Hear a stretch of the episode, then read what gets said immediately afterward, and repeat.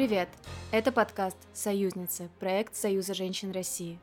Меня зовут Ира Любина, я одна из ведущих этого подкаста, и здесь мы рассказываем об удивительных женщинах России, прошлого и настоящего.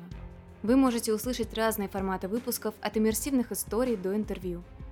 Чтобы подкаст продолжал выходить снова и снова, нам очень нужны ваши отзывы. Можно написать несколько приятных слов в Apple подкастах – поставить сердечко подписки на Яндексе, оставить комментарий на платформе CastBox или в группе Союза женщин России ВКонтакте. Делитесь любимыми выпусками в социальных сетях. Нам будет очень приятно.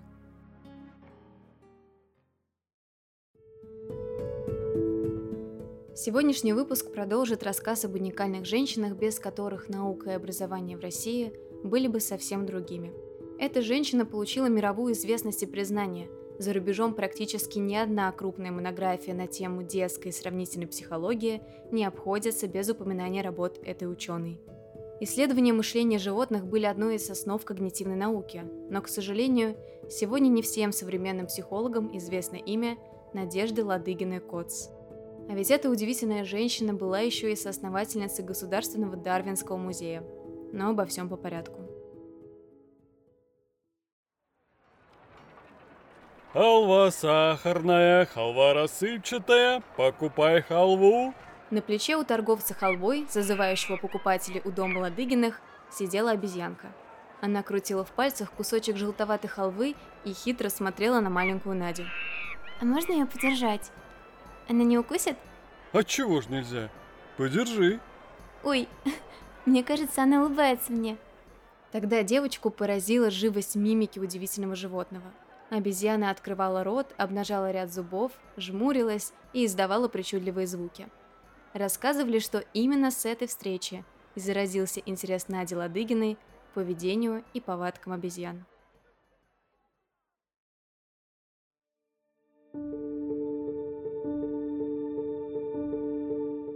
Надя родилась 6 мая 1889 года в городе Кузнецк Саратовской губернии – она была пятым ребенком в семье учителя музыки и пения Пензенского реального училища. И после рождения Нади семья переехала в Пензу. После того, как в возрасте пяти лет девочка научилась читать, чтение стало ее самым любимым занятием. С восьми лет старшая сестра Александра обучала Надю игре на рояле, но музыкантом стать девочка никогда не хотела. Во время учебы в первой пензенской гимназии Наде очень нравилась история, латынь, естествознание, а литературу она просто обожала. Девочка мечтала выучиться на психиатра, чтобы возвращать к нормальной жизни душевно больных. Но у отличницы Нади Ладыгиной в восьмом классе была одна четверка по физике, и она мешала ей поступить на медицинский факультет высших женских курсов. Тогда она пошла на физико-математический факультет, чтобы потом иметь возможность перевестись на медицинский на втором или третьем курсе. Но это было важным этапом в ее судьбе, потому что студентка Ладыгина увлеченно слушала лекции по зоологии. Ей нравились практические занятия по анатомии животных, а особенно интересные были лекции по демонстрационному курсу эволюционного учения, который читал молодой преподаватель Александр Котц. Александр на своих лекциях показывал экспонаты из собственной коллекции животных, которые в будущем стали основой Дарвиновского музея. Надя прекрасно справлялась со всеми заданиями практических занятий по зоологии беспозвоночных и позвоночных, и уже тогда ее очень увлекало поведение животных. Она потом писала в своей биографии. Решающим моментом, натолкнувшим меня на изучение поведения животных, была книга профессора Бехтерева «Психика и жизнь», где им были освещены вопросы, относящиеся к изучению психики простейших одноклеточных организмов – меня особенно занимал вопрос, на каком уровне развития психики животных появляется сознание. С этих пор изучение поведения животных стало основной интересующей меня проблемой. Кроме того, что курсистка Ладыгина была способной к наукам, она была еще и очень красивой девушкой. Ей даже посвятил стихи Владимир Маяковский. Светлана Леонидовна Новоселова, которая пришла к Ладыгиной Коц еще студенткой, писала – с годами внешний облик Надежды Николаевны становился строже, но простота, грация и особый стиль радушного, но дистанцированного обхождения великолепно воспитанной русской женщины конца XIX – начала XX веков сохранились в ней до конца. А преподаватель эволюционного учения Коц влюбился в юную курсистку с первого взгляда. Он потом писал. Появление этой девушки было решающим. Она, не обменявшись с ней доселе ни одним глубоким словом, я всем существом оказался прикован к ней.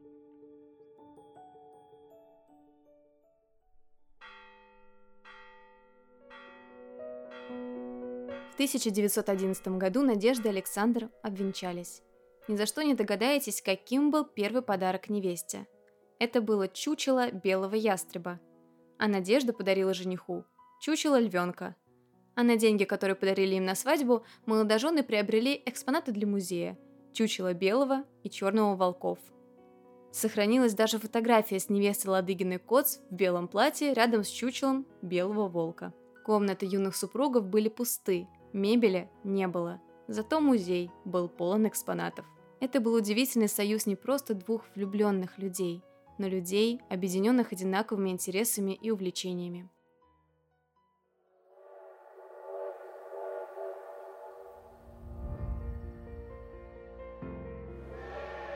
Весной 1913 года Надежда и Александр отправляются в путешествие за границу. Там они посещали крупнейшие зоологические институты и музеи – Мюнхена и Берлина, Дрездена и Штутгарта, Лейпцига и Франкфурта, Брюсселя, Парижа, Лондона. Кроме посещения музеев, побывав в которых супруги поняли, что необходимо создавать что-то особенное, свое, свой неповторимый музей, юные ученые еще занимались необычными покупками. Вот отрывок одного из заказов. Какова теперь пометровая стоимость питонов и акул? Телеграфируйте. Надежда и Александр купили тысячи чучел тропических птиц, их гнезда и шкурки млекопитающих. Все эти экспонаты затем разместились в Дарвиновском музее, который был подарен Александром Котцем Московским высшим женским курсом. Все трудности и этапы создания музея супруги преодолевали вместе. Надежда Николаевна в течение 12 лет не только помогала мужу в организации лекций, но и сама вела практические занятия для слушательниц высших курсов. А еще она открыла зоопсихологическую лабораторию, на базе которой начали изучать поведение животных. Например, исследовались особенности мышления различных птиц – врановых и попугаев, в частности, их способность к счету.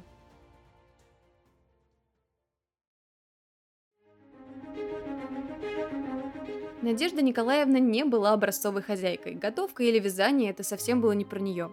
Чтобы привести в пример, как распределялись средства из бюджета семьи, достаточно вспомнить историю, как вместо дамских часов для Надежды Александр Федорович купил чучело райской птицы – Денег у супругов особо не было, часто они питались очень скудно, но когда появилась возможность приобрести шимпанзе, Надежда и Александр не раздумывали, взяв взаимосредства на важную покупку. Так в семье Коц появился полуторагодовалый шимпанзе Йони. В своих дневниках Надежда писала 1913 году мой интерес к психологии животных расширился и углубился благодаря чрезвычайно удачному приобретению молодого шимпанзе – который был помещен у нас на квартире и в течение двух с половиной лет был подвергнут мною изучению, как со стороны эмоциональных его проявлений, так и познавательных способностей.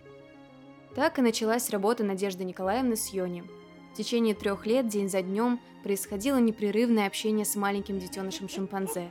Йони был на правах и в положении самого настоящего ребенка.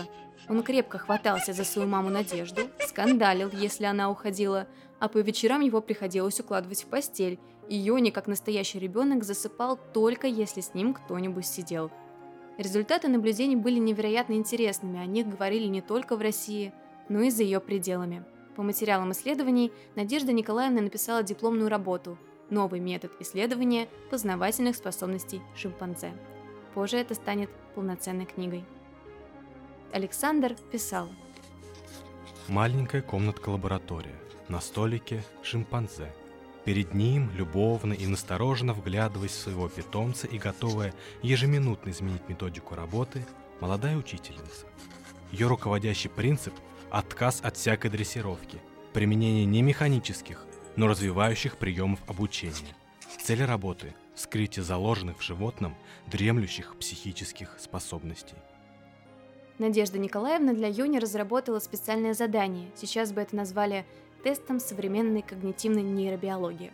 Она показывала питомцу какой-либо предмет, а потом прятала его в мешок с остальными вещами, и Йони на ощупь должен был найти именно этот предмет. С помощью этого задания приматолог оценивала зрительное и осязательное восприятие. Именно с Йони Надежда применила метод выбора на образец, когда животное должно выбрать из нескольких объектов тот, который соответствует образцу. Этот метод потом стал широко распространенным, в том числе и при исследовании интеллекта взрослых и детей. Метод выбора на образец помог установить, что шимпанзе способны распознавать признаки предмета и сравнивать их.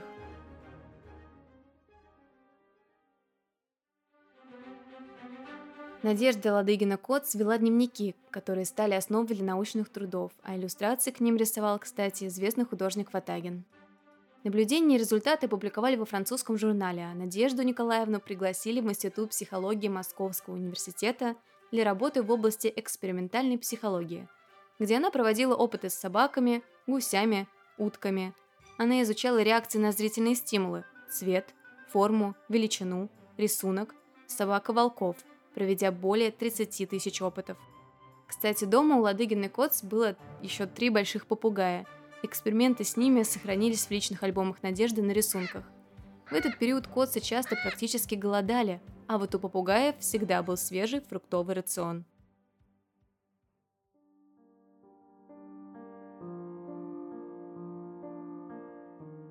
К сожалению, в 1916 году Йони умер от простуды – что стало настоящим горем для Надежды Николаевны и Александра Федоровича. Ведь маленький шимпанзе стал фактически членом семьи. Этот опыт воспитания в семье человекообразной обезьяны потом повторяли многие на Западе, но первыми были именно котцы. В 1925 году у Надежды Александра родился сын Рудольф. Начались новые наблюдения, теперь уже за собственным любимым малышом. Мама Надежды Николаевны подробно записывала все этапы становления сына и его поведения – и эти записи потом были использованы в монографии «Дитя шимпанзе и дитя человека в их инстинктах, эмоциях, играх, привычках и выразительных движениях». Надежда Николаевна писала История этой книги не была бы досказана до конца, если бы я не упомянула о том, что в то время, как я наблюдала Руди и Йони, зачастую при них записывала поведение малышей, чтобы получить протокольно точную картину записи. Две пары глаз – Карие глаза Йони и серо-зеленые глазки Руди тоскливо и печально смотрели на меня. Кто имеет, знает и любит детей, читая эти строки, поймет, какое глубокое волнение охватывает меня при этом воспоминании. Ведь Руди и Йони были дети, а дети всегда хотят быть веселыми, и вдруг почему-то они замечают, что я смотрю на них так серьезно, так сосредоточенно. Дети всегда хотят, чтобы присутствующие взрослые их развлекали, а здесь они видят, как я занимаюсь каким-то своим, непонятным для них чужим делом. Для обоих я была самым близким и желанным человеком. И именно со мной они так радостно играли. А теперь я почему-то отстраняю их от себя и сижу неподвижно на одном месте и длительно пишу. И я чувствую, вижу, как оба они стараются всякими способами заставить меня в этот миг забыть о науке. Напомнить о том, что они – настоящие, живые дети – и малышек Йони дергает меня за платье, приглашая к игре. Вырывает ненавистный ему карандаш и блокнот. А сынок Руди тянет жалобным голосом, забираясь ко мне на колени. «Когда же ты закончишь?» По результатам своих наблюдений она сделала открытие.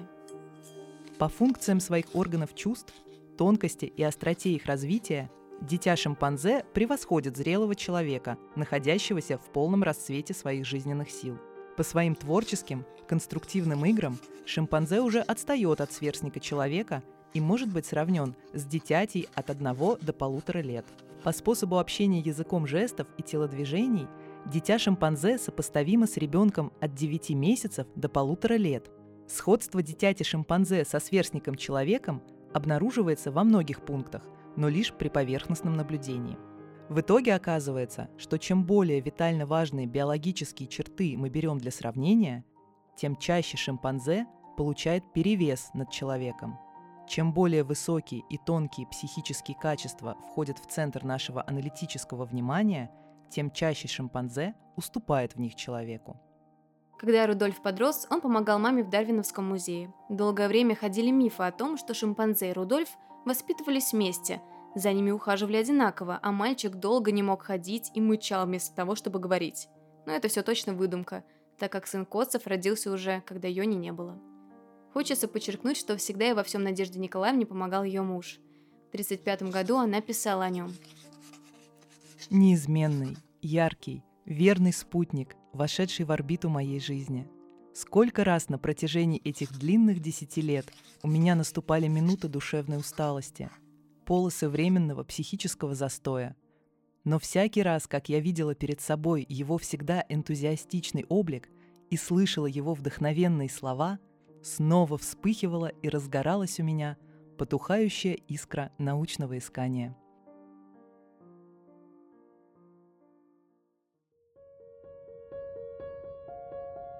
В 1941 году Надежде Ладыгиной Коц присудили степень доктора биологических наук. Когда началась война, Надежда Николаевна осталась в Москве. Она не переставала работать в Дарвиновском музее, самые ценные экспонаты они спрятали в подвал, а некоторые перевезли в Новодевичий монастырь. Кроме этого, Надежда трудилась в госпитале и читала лекции по эволюционному учению. На базе музея организовали сбор теплых вещей и продовольствия для бойцов. В каждой посылке лежало письмо с пожеланиями от сотрудников Дарвиновского музея. Александр и Надежда помогали раненым писать письма домой. После войны ее пригласили на работу в Институт философии Академии наук СССР научным сотрудником. Она продолжила работать с приматами. С шимпанзе Парисом она занималась в течение 10 лет в московском зоопарке. В своих воспоминаниях воспитанница Надежды Ладыгины Коц, советский психолог и педагог Валерия Мухина, рассказывала про опыты, проводимые Надеждой Николаевной с шимпанзе Парисом. Ему выдавали металлические трубки, в которые были вложены орехи, удерживаемые комками бумаги. Парис заглядывал внутрь трубки, пытался указательным пальцем достать орехи. Затем брал ветки деревьев, лежавшие в клетке, обламывал с них мелкие веточки и засовывал в трубку – Орехи выпадали наружу. Зрители были в восторге. Затем ему усложнили задачу. Вместо веток дали Парису доску. В толпе кто-то из мужчин бормотал, что справиться можно только с помощью ножа. Но вдруг шимпанзе, после внимательного осмотра доски, начал обкусывать ее край, чтобы отгрызть узкую щепку. И с помощью нее снова протолкнул орехи из трубки. Удивлению зрителей не было предела. Человекообразная обезьяна справилась с задачей.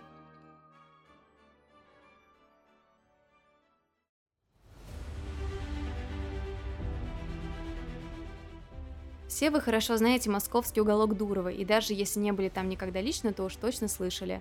Так вот, работая в Дарвиновском музее, Надежда Николаевна помогала зоопсихологической лаборатории, организованной Владимиром Дуровым, и вела занятия для дрессировщиков и много их консультировала. Кроме этого, ученица Надежды Ладыгины Коц Мария Герт готовила знаменитых «Белку и Стрелку» к полету в космос.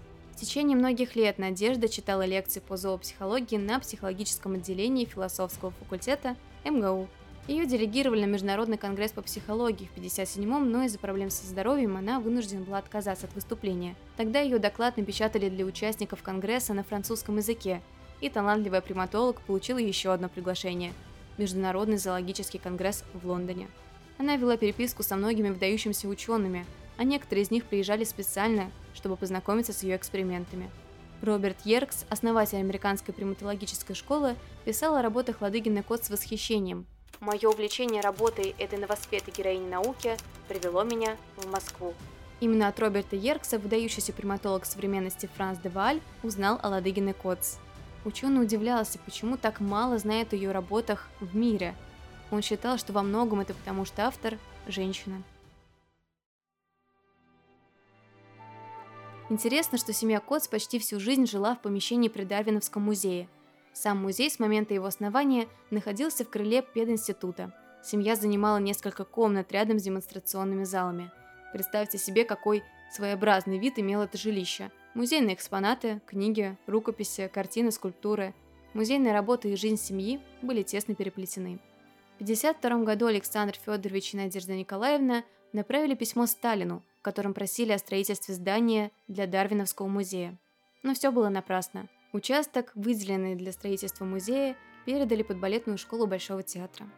Надежда Николаевна не дожила до того дня, когда музей с уникальными коллекциями, не уступающий всем аналогичным музеям Европы и Америки, открылся в новом здании в Москве, на улице Вавилова.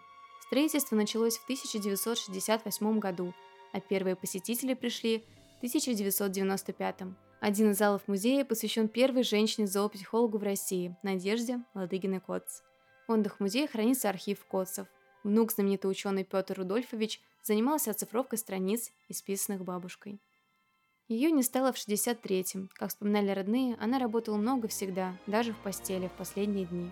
Александр Федорович пережил ее, к сожалению, совсем ненадолго. Имя Надежды Ладыгиной Коц – это расцвет и развитие российской детской общей психологии, приматологии, зоопсихологии и ее заслуги признаны во всем мире. В своем посвящении книге американскому психологу Ерксу она написала. Этим посвящением я хотела бы лишний раз напомнить, что лозунг интернационализма всего легче и прежде всего оправдывается в науке, в которой принципы свободы в искании истины, равенства в путях и формах ее выявления, братства в единении ученых, были и есть ее исконными принципами, отступление от которых ведет к деградации ее значения, к ее замиранию и гибели. Спасибо, что послушали этот выпуск. Оставьте отзыв подкасту на любой платформе, чтобы мы знали, что он вам нравится. С вами была Ира Любина, руководительница студии «Поток» и ведущая этого подкаста. Это подкаст «Союзницы», проект Союза женщин России. До встречи!